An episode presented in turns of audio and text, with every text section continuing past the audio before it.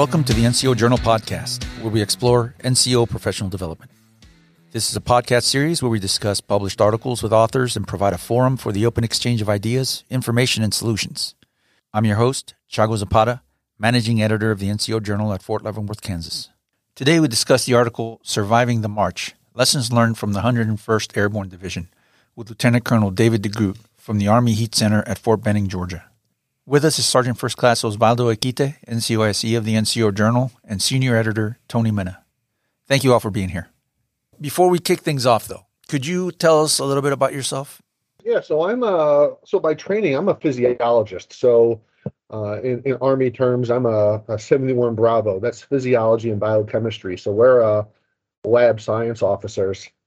Um, but my expertise and background is in heat stress physiology and how operating in heat stress can affect health and performance. Uh, and that's kind of what I've been doing over the course of my career for the Army is all things heat and also uh, to a lesser extent uh, cold stress related. Do have some background there as well. Um, but yeah, and actually uh, a pleasure to be talking with the NCO Journal because I'm prior enlisted. Once upon a time, I was an NCO. Um, hey, all right, all right, Mustang. Yeah, yeah. So it's a a pleasure to be talking with this audience. Well, thanks, thanks again for being here and uh, for taking the time to to talk a little bit deeper, to go to dive. A, sorry, to dive a little bit deeper into your article. I think it's important, and we did have some uh, some comments and stuff from the audience that I think that'll uh, come into play with our in our discussion here. Um, let's let's go ahead and get things kick things off. Why is it that? Well, I know that also that uh, two of your your co-authors weren't able to to come. Could you tell us a little bit about them and maybe why they're not here? I certainly can. So, uh, and I think it's uh, important for the audience to recognize the different perspectives. So, I'm coming to you as the director of the Army Heat Center. So, I sit down here at Fort Benning, Georgia. My uh, and so I was the the third author on the article. Uh, Lieutenant Colonel Amy Thompson is a physician. She recently just compete, completed a tour as the division surgeon for 101st Airborne Division. And then um, Major Martinez is another healthcare provider who works within the division surgeon cell, and he actually headed up the uh, the initial uh, investigation or commander's inquiry, I suppose it was, to the mass casualty incident that occurred in June of last year at Fort Campbell that really got our interest in this. Um, both of them are in the midst of, you know, of course, it's PCS season. They're they're in the midst of PCS moves, so I imagine that's why they're unavailable. What was the uh, the the the reason for writing this article? We collectively, I'm talking about officers in the medical command, AMEDD officers. We don't always do such a good job of reaching what's the target audience? Who do we really need to know and understand this information? It's not necessarily your well yes we do want your you know your brigade surgeons your battalion surgeons and their associated staff to know this stuff. But the day to day boots on the ground who's running these events? It's the ncos they need to know this information as well. Uh, and that's why when uh, credit goes to lieutenant colonel thompson she was the one who had the idea. She contacted me i think it was last december of hey colonel DeGroot, we should write this stuff up we, we, need to send this to a, a professional journal. And that's what kicked off our discussion because that's who we need to know this information. It's not so much the the healthcare providers. Yes, there are aspects of this they absolutely need to know, and they need to be part of the pre-planning for part of these events, uh, utilizing, you know, for for whether it's a battalion, brigade, division, whatever level, they're the medical advisors they have we need the NCOs who are actually running and supervising the events to know this information. Uh, your, your article, it, you share a lot of good information, uh, things that are important for NCOs to know. But what kind of resistance did you did you face in the past when you suggested, you know, units implement these different kinds of uh, heat injury prevention practices? I mean, did you did you ever run across some uh, instances of, of units kind of digging in their heels and, and not wanting to do some of these things? I wouldn't say so much digging in your heels, but there have been uh, one recent instance comes to mind Um, in the interest of anonymity, I won't call out the specific unit or commander, of course, but just as an example, and we talk about this in the article, that on certain days, uh, under harsher environmental conditions, like we understand, like the the uh, the events that we describe in our article of uh, heat casualties during EIB testing the brigade that conducted their testing, they're constrained by the annual training calendar where they've got their, you know, the annual training cycle and training center rotations and block leave and all that stuff, right? So sometimes it's just the unfortunate reality that the window of time where they have available to conduct EIB testing falls in the summer months. So we don't want to be we don't want to harshly criticize them for that because we understand there could be circumstances there. But when you do make that decision, there's something that needs to be kept in mind. And this is where I've talked with some senior leaders at some various schools here at Fort Benning.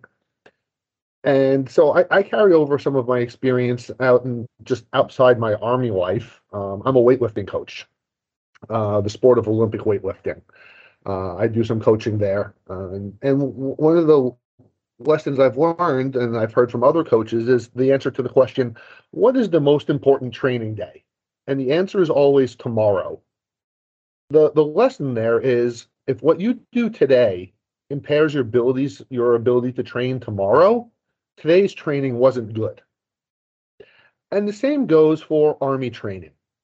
Whether you're, we'll, we'll extend this up to Fort Campbell. If you're at Air Assault School and you get injured on day three, well, your training's over. That was a bad training day. And sometimes the mindset needs to be check the box. That isn't easily accepted. And that's where we get some resistance from leaders. But sometimes what you need to do is treat the event like, say, whether, you know, we'll stick with the foot marching example of a, a 12 mile ruck march. Your single goal should be to meet the standard, finish it in under three hours. If it's a, a hot and humid day, if you've been a little bit under the weather with some illness, whatever the case may be, that's not the day to go out there and try and set a personal best in the time to try and impress others or just to prove yourself. You prove yourself by meeting the standard. And sometimes that message is one that isn't readily accepted by some commanders because they want to see what people are, quote, made of and what they can do. But the reality is to earn a given badge or tab, or even just to complete initial entry training like we have here at Fort Benning, sometimes what just needs to happen if the weather conditions are poor is meet the standard. So that's where I've gotten some resistance. Uh, occasionally, know, that that'll get the occasional commander will give me an eye roll. And, oh, really? Is that your guidance? But you know, sometimes there's not much else left you can do. Because motivation is a big risk factor, and sometimes we have to learn to keep our motivation in check a little bit just uh, going back to, to your article, we, I don't know if you t- took a look at it after we published it, but we did make a, a, a, change, a significant change. Is we put one of the vignettes that you guys listed. I think were, there were three of them, and we put one of them and we we brought it up to the top to kind of showcase, you know, what what happened with like the most the most serious one, the the one that uh, Brigade Expert Infantry badge. So anyway, we, we moved it up because we thought it was a if we we wanted to put get in a put an attention getter up there at the top, you know, to kind of give uh, to bring to life everything that you're talking about before you even bring it in or before you even talk about it. Uh, so we we do that on occasion when whenever we have an article, and especially with an audience like ours, where where they don't have a lot of time, and you, we want to grab their attention so that you know we can get them to to kind of go down and, and read the rest of sure. the article. Uh, but the the thing is that that brought that to life to me is that the number of casualties of heat casualties that uh, that were suffered by that unit, and that was that's pretty significant. I, I think you called it a a, a um, mass casualty event. Would that would I be correct in that in that specific instance that vignette that you yeah. discussed? Yeah, I think you're absolutely. You know, we don't have a you know what's a textbook definition of mass casualty, but anytime when you have a number of casualties that overwhelms the locally available medical assets and you've got to call in outside help, you've got a mass casualty situation, and that's what that was.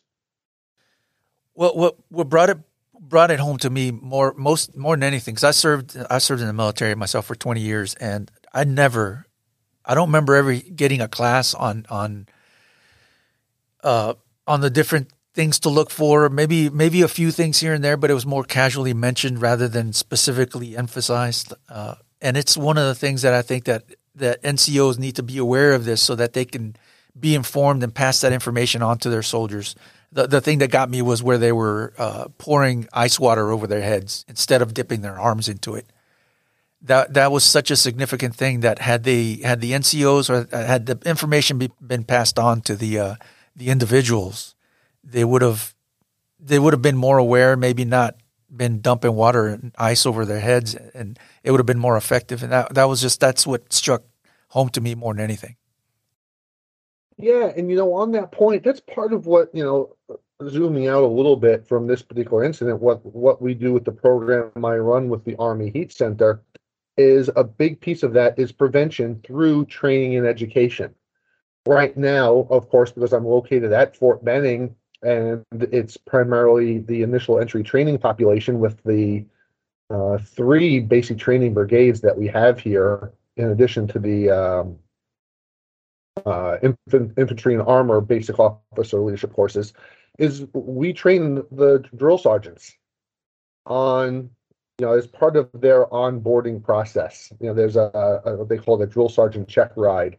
It's basically a fort benning run program to ensure that the uh, drill sergeants when they hit the trail here so to speak they are fully aware of local resources, policies, procedures, but also local challenges. And with, and with that in mind, that's where we have an opportunity to provide them with a class on the prevention, but then also the recognition and appropriate response to a suspected heat casualty. Um, because we need them to know that. Um, we're also working uh, sometime later this fall. I hope to be getting up to Fort Jackson and meeting with the commandant of the Drill Sergeant Academy that really we'd like to see this uh, added to the curriculum there so that not just Fort Benning's drill sergeants, uh, but drill sergeants across the Army receive this information. Because it's not just a, a problem unique to Fort Benning, um, as as this incident at Fort Campbell uh, shows. I'm kind of jumping the gun here with one of the. We had some comments from our Facebook audience. They they uh, they talked about training at NTC, JRTC, the Mojave Desert, Iraq, and Afghanistan. Uh, so why why do they need? So what his? It wasn't a question; it was more of a statement. Well, why do we need to know this stuff? Is are you just trying to uh, check a box or something with this? Uh, you know, it just seemed like they the the individuals didn't seem to really get it as to what the what the significance of this article was, and that was when training in a humid environment. Whereas the the places that he he mentioned, or him and another uh, uh, person mentioned were all uh, warm or not not warm, but like desert environments. So can yeah, you tell us of a hot dry? Exactly. Can you tell us a little bit about the difference and what like training in one environment as compared to a, hum, a dry environment as compared to a uh, uh, a, a, uh, sorry a humid environment? Can you tell us about yeah. the, the different kinds of training when it comes to that? There's a little bit, you know, with respect to that particular um, person's comment on Facebook, and now I got to I want to go back and look and find you guys on Facebook to go yeah, look sure. at the comments myself. But you know, there's a there's a, a little bit of an apples to oranges comparison here for two reasons actually. It's not just the environment. I'll return to that in a moment. But what we do, well, what we know is that across the entire army, about 70 to 80 percent of all heat casualties actually occur in TRADOC, not in FORSCOM units. It comes in all the all of our training formations. So that's where we focus a lot of our our efforts. Um, because what are we doing in these in, across TRADOC units? It's either initial entry training and with turning civilians into soldiers, or it's various schoolhouses that are needed for either for professional advancement, whether it's uh, you know the, the various NCOES schools or to earn a badge or tab, which can be very much career enhancing. So there's always going to be some greater levels of motivation of people pushing themselves a little bit harder.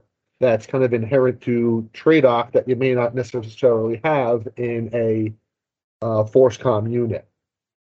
So you have that difference just between the different uh, unit types. But then to get with to come back to your question with the weather conditions, the challenge for us when it's hot out, the really the primary way, depending on how hot it is, it may be the only way that we cool off is through the evaporation of sweat. In a very dry climate, like to the with the, the reader's comment about NTC or in Iraq, where it's very dry, sweat can freely evaporate just because of the very low humidity. So we do a physiologically, our bodies do a better job of staying cooler in a hot, dry environment.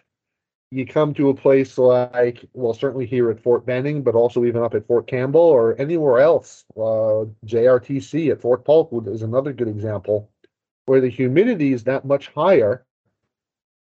Uh, and then that's a, a barrier, an impediment to the free evaporation of sweat. And if we can't evaporate the sweat, we can't cool off. So that imposes, uh, you know, well, doesn't impose an additional strain, just our body temperature will then continue to rise as long as activity continues in those hot and humid environments. Yeah, and I believe I believe the goal here is to prevent heat injuries, right? is to pre- prevent overwhelming resources and things like that for the medical personnel that are, are conducting these training events.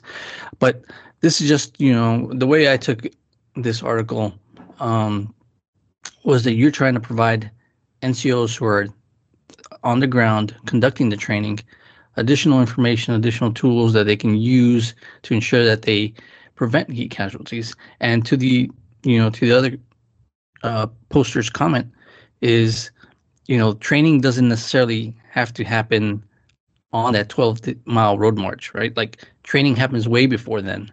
It happens on Thursday ruck marches um, when you're doing uh, a mile and a half, two miles out, two miles back.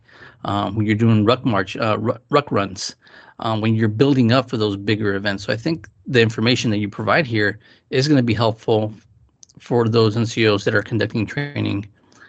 You know, throughout the year in every kinds of environments in different areas. Yeah, no, thank, thank you for that comment, Sergeant. And, you know, I, I agree with you. Prevention, you know, is the most important thing. You know, the, the various efforts I lead here at the Army Heat Center, the foundation of all of that is prevention. And like you said, you make a great point. It's not just during that 12 mile ruck when you're trying to pass that final event to earn, I don't care, it's EIB, EFMB, Air Assault, whatever reason you're doing that timed event to meet a standard, it's all of the preparation that comes to that as well. It's all of those training events setting you up, setting yourself up for success. And prevention extends across all of those events. It's every day. Um, you know, here at Fort Benning, you know, the number, the heat casualties we see, sure, a, a, significant number of them occurred during those timed events. Uh, but they also occurred during just routine training, routine foot marches and run events. So it, it, certainly should be throughout all of those that we need to be focusing on the prevention of casualties in the first place so that when the time comes for that um, capstone event for whatever purpose, they are adequately prepared. I really enjoyed your article and I guess to touch on the Iraq and the sweating and everything too. Um, because I was in Iraq in 05, 06. Um, I was a recon corpsman, and I feel like uh, I didn't even know about heat casualty stuff until I went through the 18 Delta course uh, when I was becoming a recon corpsman, and then I was a lot more empowered. So your article touches on the training, but for combat, like it's, I feel like it's the same. You're still looking for symptoms. An empowered NCO, uh, looking out for their troops, and you know Iraq maybe is a drier heat, but you're wearing uh, full length uniforms and flight suits back then. You got all that gear on. You can't just take it off. You're patrolling for miles and miles and miles. And like, I feel like heat is sort of like the 12th man. It's like uh, something that you can't always see on paper, but it's always there. Uh, so, yeah, I just really enjoyed your article. I thought it was very empowering. Um, I thought the signs and symptoms to look for for NCOs, uh, not even NCOs, all the way down to the private, you know, everyone involved in the ruck. Like if you have a heat casualty, oh man, that's that takes away medical personnel. If you're on a mission, that's to totally destroy your timelines and everything else. I mean, because that's a casualty. It may not be a gunshot wound, but it's a legit casualty. Um, yeah, yeah, so your no, article I, definitely hit home. Yeah, I, I, appreciate your comments and, and, and thanks for that. Um, I just want to, you know, to put a kind of an exclamation point on some of that stuff in terms of they are a casualty, especially with heat stroke. And that, you know, of course, that is the most severe of the category of heat illnesses is heat stroke. And make no mistake, it can be fatal. And that's why the recognition and response is so critical that, and we make this point in the paper, you know, the most important thing for a suspected heat stroke casualty is get them cooled off and making sure people know what's the right, what's a good method, what are good methods. There's no one best. Well, there may be one best, but there's a number of acceptable methods to get someone who is, if you suspect heat stroke, to get them cooled off, is that can truly be a life-saving intervention. So they absolutely are a casualty who take medical resource, you know, can be a drain on medical resources. And as you point out, can be just as impactful on on the ability to conduct a mission as a gunshot or IED casualty. Still going to be a drain on medical resources and impact unit readiness. The other thing I liked about your article is that um, educated everyone. So, from personal experience, like I have been a heat casualty before, and I was the medical personnel. Like, I, so the first time was in recon training, and it was very hot and yeah, cramped up. I think I passed out at one point. Woke up at the uh, collection point. Well, the, the, second time, I think I was on a range. We were getting ready for Iraq, uh, and this was Okinawa, and the heat, the humidity is just like a hot blanket you can never get rid of. Anyway, yeah, I was the one that I was the one that was the heat casualty again on that time, and I was the only medical personnel. But all my Marines were trained, um, which is the importance of like not just medical personnel knowing the signs and symptoms and uh, treatment procedures for heat casualties, um, which is again why I loved your article. I think it speaks to the whole force. To that point, also of with it's not just the the NCOs. One of the things I talked to the drill sergeants here at Fort Benning about is rely on all the other soldiers too. There are numerous instances we've had here where the first recognition that someone was struggling and getting in trouble was their battle buddy, who then spoke up. Hey, drill sergeant, Private Snuffy over here is looking pretty rough. Gets the drill, you know, drill sergeants, just like, uh, you know, your non-drill sergeant NCOs, you can't be everywhere at once. You can't have eyes on everybody and monitoring everything.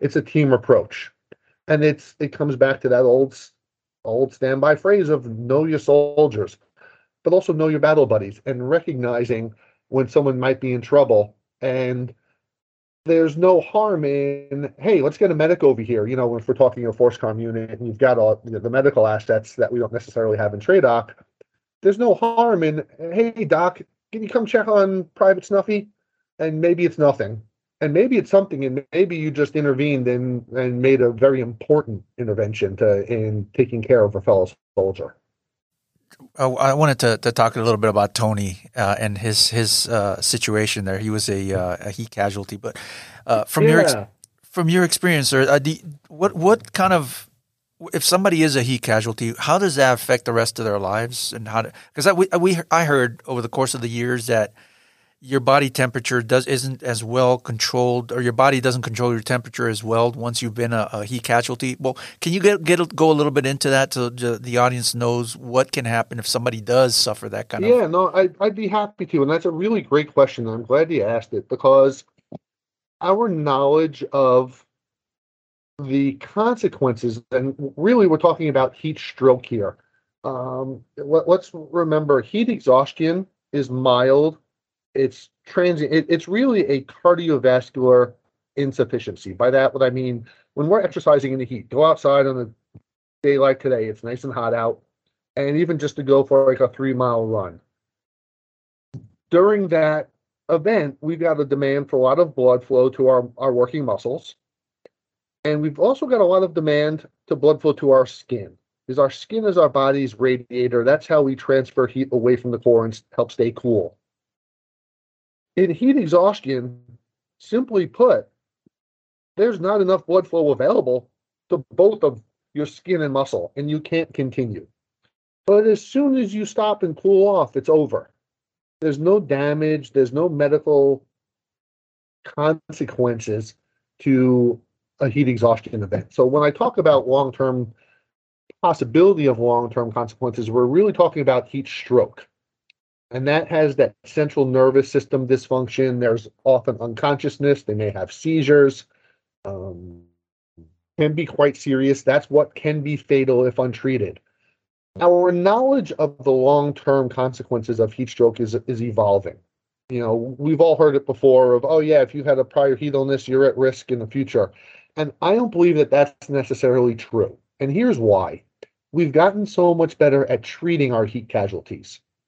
I think it is true that if you've got, you know, what, uh, you know, take the circumstance of a heat wave and you've got an elderly individual in an apartment with and they lose their air conditioning because of uh, a blackout because of power demands and it overheats and they have what we call classic heat stroke not exertional heat stroke. And they're very hot for a long period of time. Is their body damaged by that event? Probably yes. In an exertional heat stroke if they're not promptly cooled off and they're very hot for a prolonged period of time may there be damage? Possibly yes. But we've gotten so good at recognizing and responding to a suspected heat casualty and getting them cooled off quickly that they're not hot enough long enough to cause long term damage. And so, for an individual who's had a heat stroke, they may never have any long term effects from it. It depends on how well they were taken care of at the time of collapse, is how my thought process has kind of evolved on that as we've learned more about the treatment. I, I don't have, you know, I'm, I'm a scientist by training. I don't have good scientific data that backs that up. But just from my anecdotal experience of the heat casualties we've seen here at Fort Benning, that's what we're seeing. I, I had the opportunity to meet a lieutenant uh, about a year ago. A year before that, so a little over two years ago now, he himself was a heat stroke during IBOLC and he was treated promptly and appropriately. And when I saw him a year later, he introduced himself to me and reminded me of who he was. And he talked about in the year since his heat stroke, he recovered from it. He re- recycled into IBOLC and graduated. He went to Ranger School in the winter months, earned his Ranger tab, and he was out here at Fort Benning as a platoon leader, doing just fine. There's no reason to think that he's going to have any long term long term consequences from his heat stroke event. I can't necessarily say that about someone who wasn't cooled off promptly and appropriately. And that's really the where the difference comes. Um, so for, for Tony, for your incident, you know, I, I without knowing details and you know how hot you were and whether there was central nervous system dysfunction, it's really difficult to say. Is that going to have some long-term effects for you? Or was it a singular event that you've recovered from and you you get on with life? Um, I think I've recovered.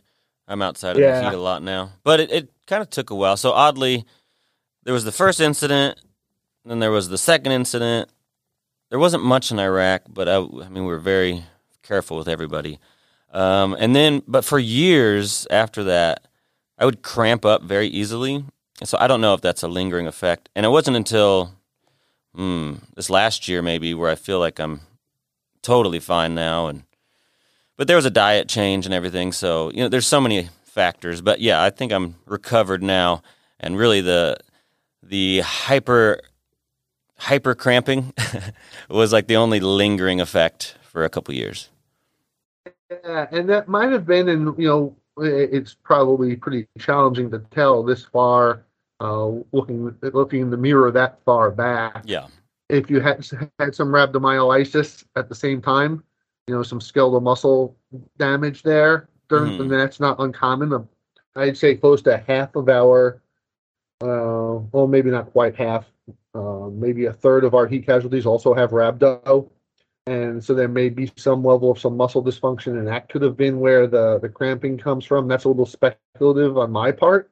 Um, so it's not necessarily the heat, it's the other things that happen to you at the same time, possibly. Yeah. Um, So, and like you said, there's other things that, you know, other changes in your life. You talk about diet stuff and whatnot. So, you know, we want to be careful. Um, you know, I don't want to armchair things too much from a distance here.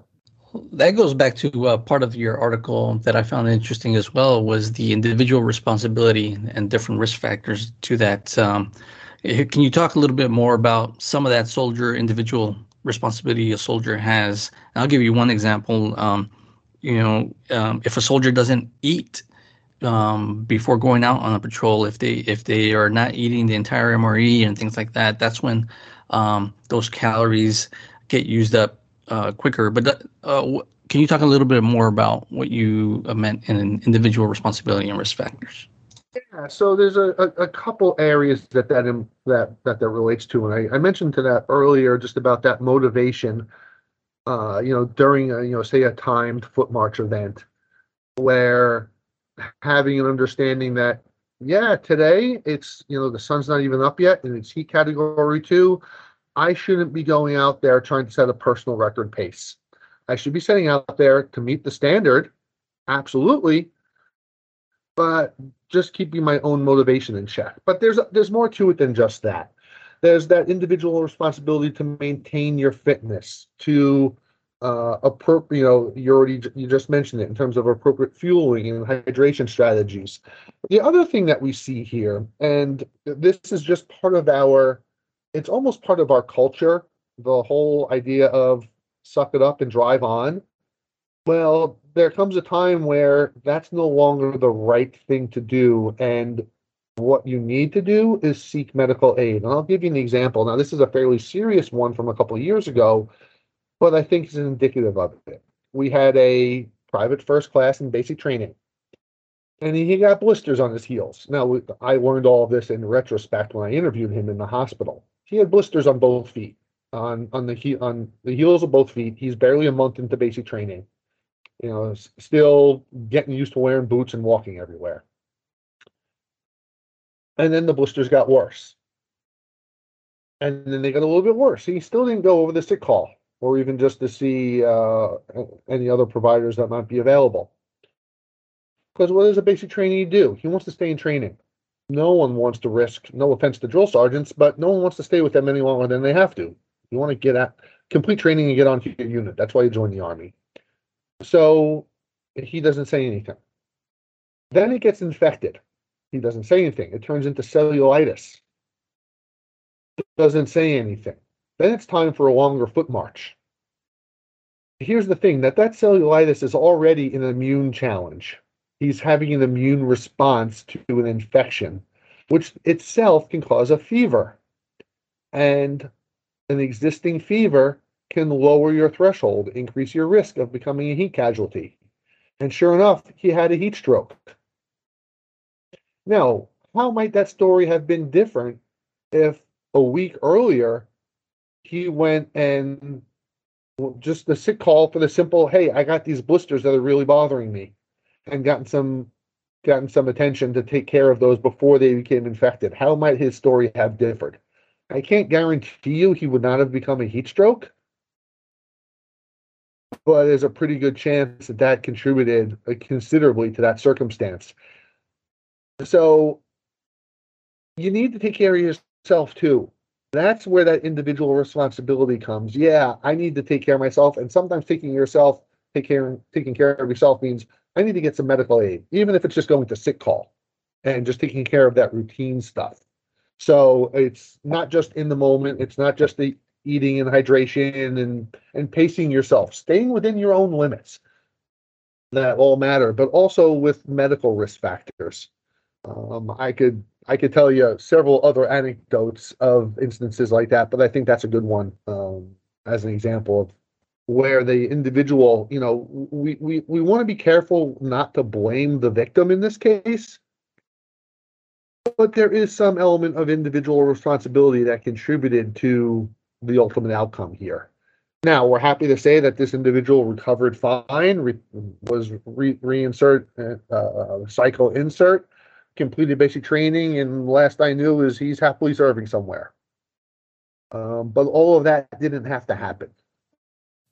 I um as I was reading your article, I was preparing actually for, for today. I, I, I came up with a, uh, scenario and I put it as a, one of the list of things that we that I sent to you uh, about uh, NCO. An NCO observes a soldier showing uh, some sort of heat illness symptoms. Mm-hmm. Uh, what if the what is the first thing he should he should do, and what at what point does he go back to the rest of his team? I know that was part of it, but there, I, there was something at the end. The, the next question that I had was what if you have then this this is this goes back to that first uh, vignette that you talk about in your article. What if you have a, a, lot of individuals as they did, and you know how do you prioritize you know the the different people? I mean, you, you might be say you have uh, ten people and and five of them are are not looking good. How do you prioritize those as an NCO? Yeah, and and that's where you rely on your medical personnel, the whole triage process. Is what what is triaging? It's really nothing more than an assessment of severity and prioritization of who most who is in most dire need of our medical attention. So that's where you know when you get larger numbers, that's where you really need your medical personnel to step up, um, get them involved, and that's their role to to triage the the group, as you will. Um, but I think that to return to your point about recognizing, I do want to make the point about to reinforce for the listeners what are those common signs and symptoms?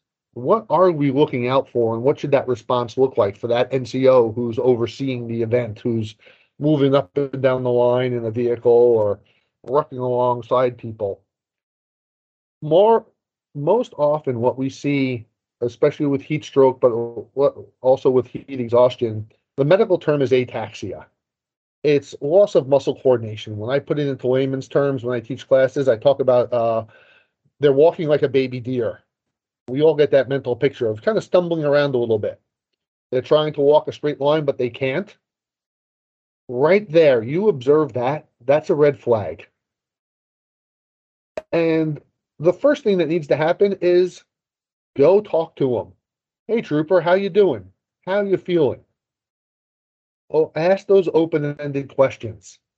If they struggle to give you answers, if they're not doing well, we might proceed to a quick mental status check.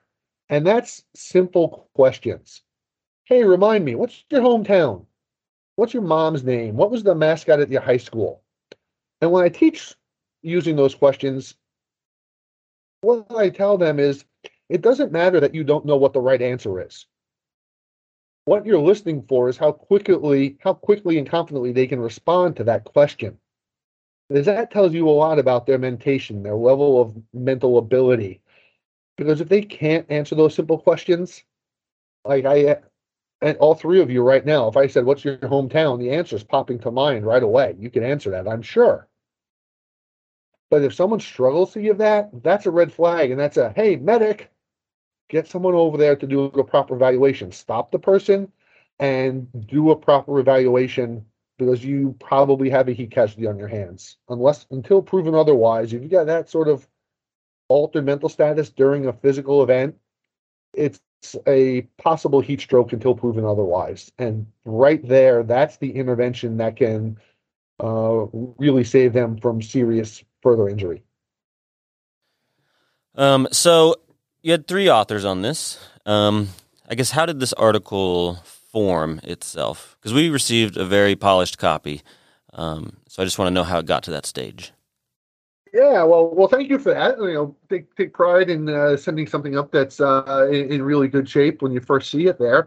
Uh, so I think I mentioned this earlier in our conversation that uh, Lieutenant Colonel Thompson uh, she gets full credit for the idea for the paper, and she and I just chatted and strategized. Um, okay, how do we want to uh, approach this paper? And you know, how are we going to divvy up who's going to write what portions? And we took a team approach, where um, you know, because they were the individuals, especially um, Major Martinez, our, our third author. Um, where he was actually part of the the commander's inquiry group that looked into that first mass casualty event that happened in June of last year. So he was really able to bring in those details because he was privy to that whole information gathering process.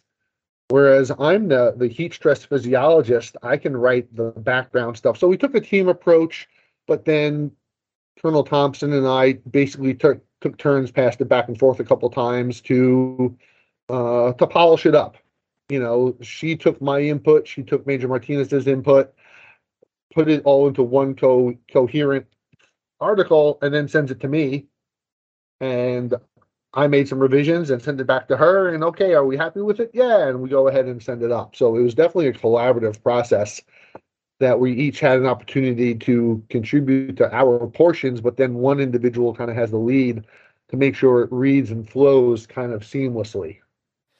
Have you always been a writer, or is it something you've had to learn how to do? And I get answers Oh, all over boy. the board, which I love. Yeah. um, I'm still learning how to be a writer. I feel like Great that answer. you, you know, you, you- you're never done.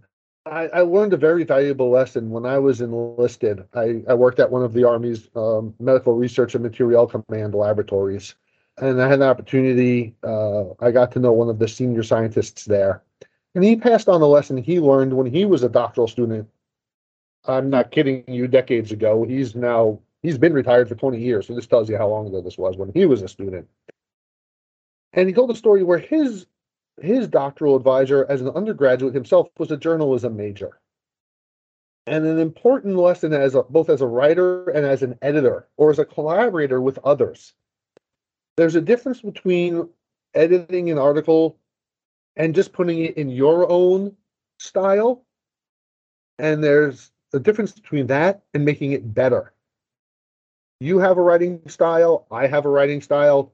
Colonel Thompson, who I who was our lead author on this, has a writing style doesn't mean that one is necessarily better than the other in terms of clearly and concisely communicating what you want the reader to know. And I'm always, I mean, I, I've got a, a, a fair number of publications. I, uh, this is what I do for a living. I, I write and publish. As a scientist, that's our bread and butter. Um, our, our work is meaningless if we're not disseminating it to whether it's through something like the NCO journal or a scientific journal. Um, always working to be better at a writer, at, at writing and as a writer. Um, and I keep that lesson in mind that that colleague had had shared with me that just because I'm changing how a paragraph sounds doesn't mean I've necessarily made it better. I just made it sound like how I would write it. And that's that that's a difference there. And the sooner you can recognize that, the sooner you can become a better co-author. You know, I, I also do this as a as a reviewer because I serve on the, the editorial board of a couple of different journals. But even just as a collaborator or working with co-authors, that am I making it better or am I making it sound like I wrote that paragraph? And understanding that difference is uh, an important lesson. Speaking of lessons, what kind of advice do you have for both junior NCOs at the at the at the more junior level, like sergeants and staff sergeants, and also for more senior NCOs like sergeants major, master sergeants, sergeants major? What kind of advice do you have for these NCOs when it comes to the kind of things you talked about in your article? Yeah, when it comes, yeah, that's oh, that's a great question. Um, and boy, my, my enlisted career ended at E five, so I, I I don't know how to talk about to the senior NCOs. I don't have the background there. Um, but you know, I, I mentioned this earlier. Knowing your soldiers, knowing them goes a long way towards understanding in the moment. Hey, are they somehow altered or impaired in a way that might need medical attention? that's an important thing that uh, the better you know them the better you're going to have a chance of recognizing that um, but also knowing them in terms of when i came back to that motivation stuff of knowing who to pull aside of hey listen privates you know specialist snuffy or you know you're always a hard charger out in front you know weather conditions are kind of crappy today you might want to you know you know pull them aside and a little bit of words of wisdom of uh appropriately pacing themselves because it's rough out. You know, it's it's hot and it's humid or whatever the case may be. Um, for the senior NCOs, the importance of planning across you know, especially a larger event like this, you know, we're, we're, coming back to, we're talking about EIB testing on the 12 mile foot march. Coordination and planning, it can be across multiple units because you may, a given brigade may be conducting this event, but they're going to be drawing in support assets from outside the brigade. Uh, you know, in an instance like this, there's going to be medical evacuation planning and, and communicating with the the local MEDDAC, the local MTF, um, where the, the senior NCO can be taking a role there in ensuring that those things happen and, and delegating to the to the more uh, junior NCOs and, and whatnot to make sure that coordination happens. On a separate note, sir, uh, I was giving Tony a hard time because when we were talking about uh, his experiences, his uh, the fact that he was a, a, heat casualty. One of the things that we heard that I heard uh, back then is uh, about the silver bullet, silver bullet, and I asked him if he uh, if he got the silver bullet, and he very unashamedly said yes. So that I don't know if if that the, the silver bullet is something that anyway, yeah. just one of those things we talked yeah. about that that that was a big deal back in the Marine Corps back in the day. Yeah, you know, so I actually I, I do want to make a point about that since you did bring it up and we haven't mentioned it yet. When it comes to actually doing a medical assessment of a heat casualty, it is important to know their core temperature. And that's why we need medical personnel because you'll get inaccurate readings from an oral thermometer or the ear or the armpit. Here at Fort Benning, it's actually local policy. The only authorized method to assess core temperature is a rectal rectal temperature only medical personnel are authorized to get a rectal temperature. All the others can be misleading by multiple degrees. They can be off, oftentimes too low, giving a false sense of security of, oh, actually, they're not that hot, when really they are very hot. for better or for worse, uh, our medical personnel are used to getting those, and they'll do it in such a way to maintain some level of dignity, dignity and privacy. Do it in the back of an FLA, or you know, it's not out. There's not a crowd, is what I'm saying here. You know, um, there's a, there's a right way and a wrong way to go about doing that in a way that maintains the individual's privacy and some level of dignity. But that's a necessary way to assess a suspected heat casualty in their core temperature. Um, so we really do you know, I'm glad to hear, you know, where he talked about, yeah, that's what that was done. You know, um, um, that there shouldn't be any stigma associated with that. It's a thermometer. We're measuring your temperature. So what? Yeah, I'm glad I brought it up because it, I mean, it, it, there's so many things when when you're at that level, at that point where where an individual is so is is a casualty. Uh, I think maybe uh, you know pride and and things like that need to need to go out the window. You need to focus on your health and and and being safe. And, and, and, you know what? Oftentimes, if it's a you know a, a true heat stroke with alternate mental status, they may not even re- realize it or remember it. I, I spoke with a, a, a young lady a couple weeks ago who was a heat stroke, and it was actually a pretty funny conversation. We were it was in the hospital the day after her heat stroke, and she chuckled about it. She's like, "Yeah, I." She, it was during a um a timed five mile run, and she collapsed right around the finish line and she jokingly said, "Yeah, the first thing I remember waking up is I was in the back of the ambulance naked and I had a rectal probe in my butt."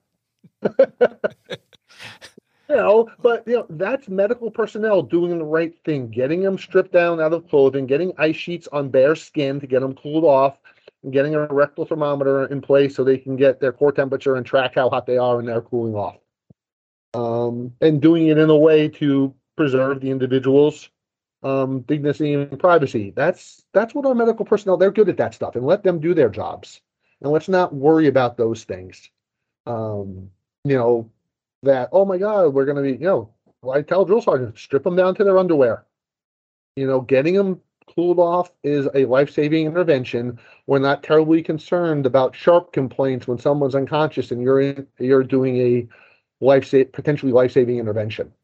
That that leads to one of the things that the one thing that stuck in my mind more than anything was then on that first vignette where the tubs were too low and the soldiers couldn't get down to wouldn't get down to to dip their arms and you know because they don't want to have to stand up again and, and that kind of that that is the one point that really stuck to me and I'm I'm hoping that that if, if anything if soldiers NCOs get nothing else out of it that they that that'll stick in their mind because that's such a significant that minor little detail uh, could have Yeah, saved so much. Could have could have solved so many problems.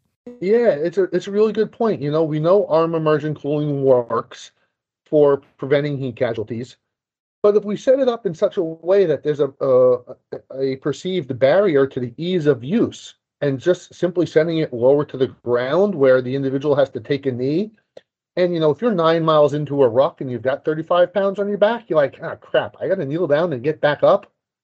That just that that, that little extra bit of exertion doesn't feel like it's worth it, so you just skip it Dip a helmet in the ice water, and you know, and and and you know, and instead they dip their helmet in there, and then the water runs out, which was the problem. Is enough people did that, then there wasn't water in it for whoever came after them.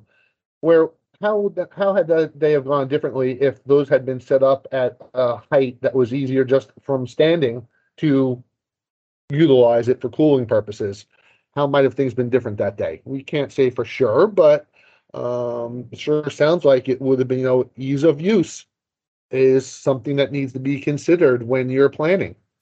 I think ease of use and also teaching them or, or, or giving them a class on the importance of why it is that they need to, what they need to do rather than dip those helmets and put the ice water on their on the, their heads, but also giving them the information so they know what they they're supposed to do and what the significance is behind it. Exactly. That uh, that's where the the education and training of the participants in an event comes into play. That hey, this is what's going to be out there and it's available for you. This is how you should use it and why. Because it's a tool that we've we know works to reduce heat casualties, but only if it's used right. And it's not used right if the people who need to use it aren't aware. Well, on that note, thanks again for joining us.